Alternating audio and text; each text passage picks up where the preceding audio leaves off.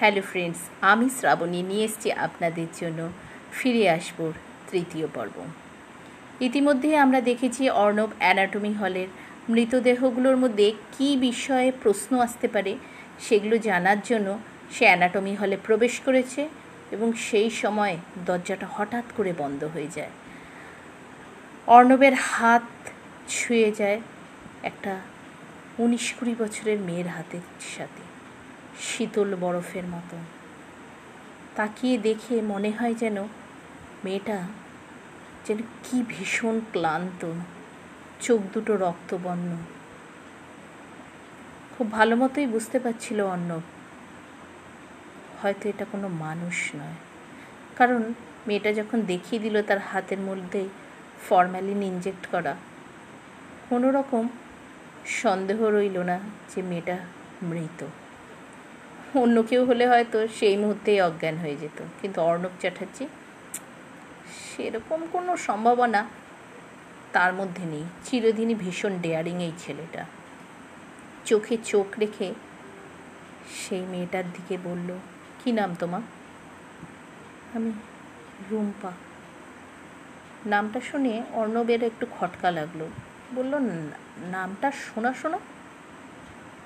হ্যাঁ কিছুদিন আগেই আমার নামে যে কেসটা চলছিল রেপ কেস সেখানে হ্যাঁ হ্যাঁ হ্যাঁ মনে পড়েছে। অর্ণব একটু মনে পড়ার মতন ভাব দেখিয়ে বলল, তার মনে পড়েছে। যদিও ব্যাপারটা পুরোপুরি সে জানে না, কারণ খবরের কাগজে বেশিরভাগ সময়ই সে হেডিংটাই দেখে। যদিও এই মেয়েটার ফটো সম্ভবত সে খবরের কাগজে দেখেছিল।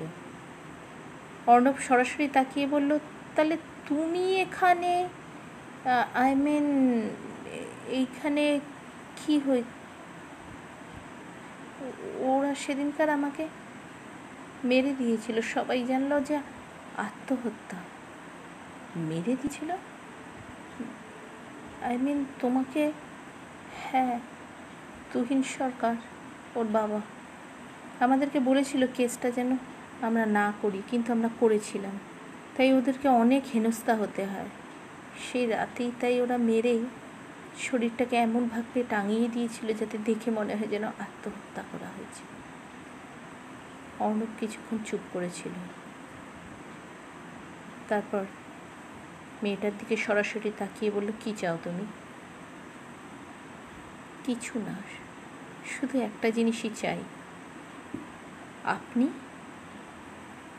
যারা মেরেছে আমাকে তাদেরকে আপনি শাস্তি দেবেন। বাট অর্ণবের মুখ দিয়ে শব্দটা বেরিয়ে এলো। আমি কি করে দেব? আমি কোনো পুলিশ নই। আপনি যে অফিসারের কাছে যে নিয়ে আপনার কেস দেখছিলেন, তাকে গিয়ে বলুন। রুম্পা মেয়েটা হেসে বলল, আপনি ছাড়া তো ম্যাডামও পারবে না। ম্যাডাম মানে আখি দিদির কথা বলছি। আখি দি। অর্ণব একটু অবাকভাবে তাকালো। তারপরে মনে পড়ল, নামটা কেমন চেনা চেনা ঠেকছে।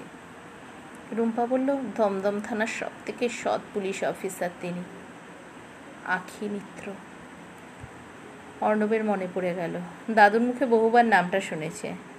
হ্যাঁ তার কাকা দাদু কমিশনার, তার মুখেই শুনেছিল আখি মিত্রের কথা। একজন ভীষণ এফিসিয়েন্ট পুলিশ অফিসার।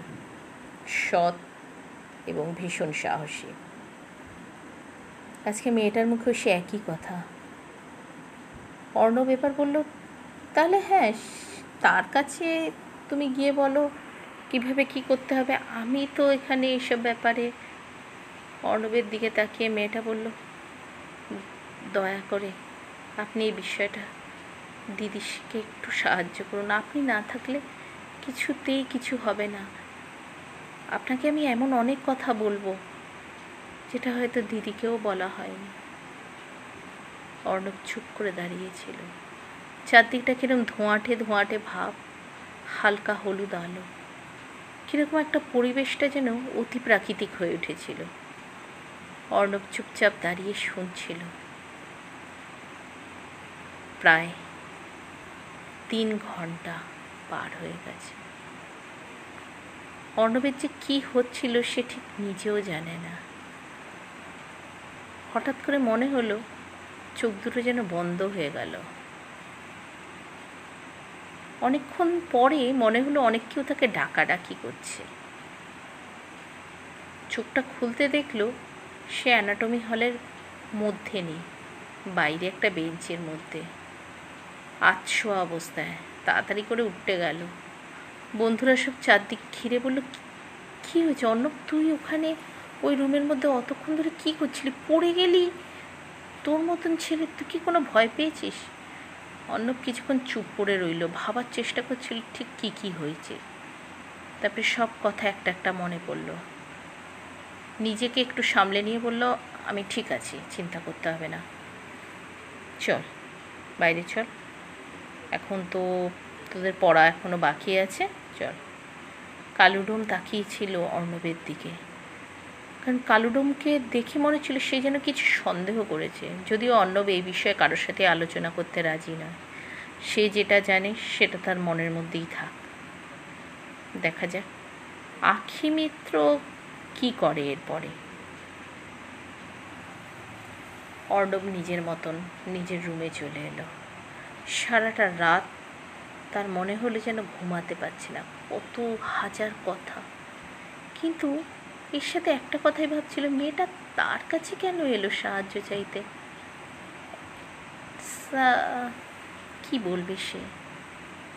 হয়তো শুধুই কাকতালীয় বা সেই মুহূর্তে যদি সে অ্যানাটমি হলে না যেত, মেয়েটা হয়তো বলতো না। বা অন্য কেউ তাকে দেখলেই হয়তো জ্ঞান হারিয়ে পড়ে যেত। অন্য যদি সেই মুহূর্তে বেরিয়ে যেত তাহলে হয়তো মেয়েটা বলতে পারতো না। কিন্তু এখন এত কিছু জানার পর বিষয়টা ছেড়ে দেওয়া যায় না। একটা এরকম মেয়ে, নিষ্পাপ, এত ছোট বয়স। তার সাথে এরকম করতে পারল কি করে? কিন্তু কি করতে পারে অর্ণব? কীভাবে দেখা করবে? কি বলবে আঁখি মিত্রকে? সে একটা সায়েন্সের স্টুডেন্ট হয়ে সে যদি ভূতের কথা বলে বা আত্মার কথা বলে কোনো মতেই বিশ্বাস করবে না পুলিশ অফিসার। আর তাছাড়া আঁখি মিত্রকে সে চেনেও তো না। আই মিন সে তো মুখোমুখি কোনো দিন কথা বলেনি। এক আছে যদি দাদুকে বলে কিছু করা যায়। অর্ণব ঠিক বুঝতে পারছিল না কি করা উচিত আর কি উচিত না। মাথাটা কীরকম যেন ভীষণ ভার ভার লাগছে। বিছানার মধ্যে শুয়ে পড়ল অর্ণব।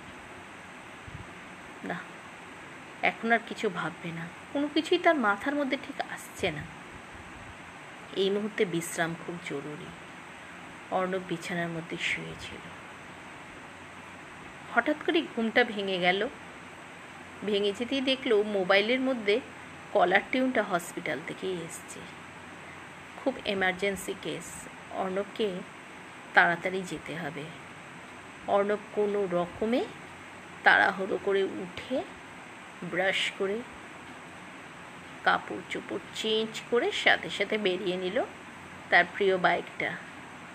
গাড়ি চালাতে পারলেও তার বাইকই বেশি পছন্দ। মাথায় হেলমেট দিতে অবশ্য সে কোনো সময়ই ভোলে না। খুব জোরে স্পিড নিল বাইকটা। যদিও এতটা জোরে চালানোটা ভীষণভাবে নিয়ম বিরুদ্ধ কিন্তু অর্ণব চ্যাটার্জির জন্য এসব কোনো ব্যাপার না। তার কাজ, তার ডিউটি আগে এই সমস্ত ব্যাপার খুবই ছোট। তাই অর্ণব নিজস্ব ছন্দে বেরিয়ে গেল। আজকে হয়তো তার সাথে তার অভিপ্সিত মানুষ আখি মিত্রের দেখা হতে পারে। আখি মিত্রের সাথে দেখা হয়ে কি কথা হবে বা কীভাবে তাদের পরিচয় শুরু, সেটা জানব আগামী পর্বে। এখনের জন্য এতটুকুই থাক। শুভরাত্রি।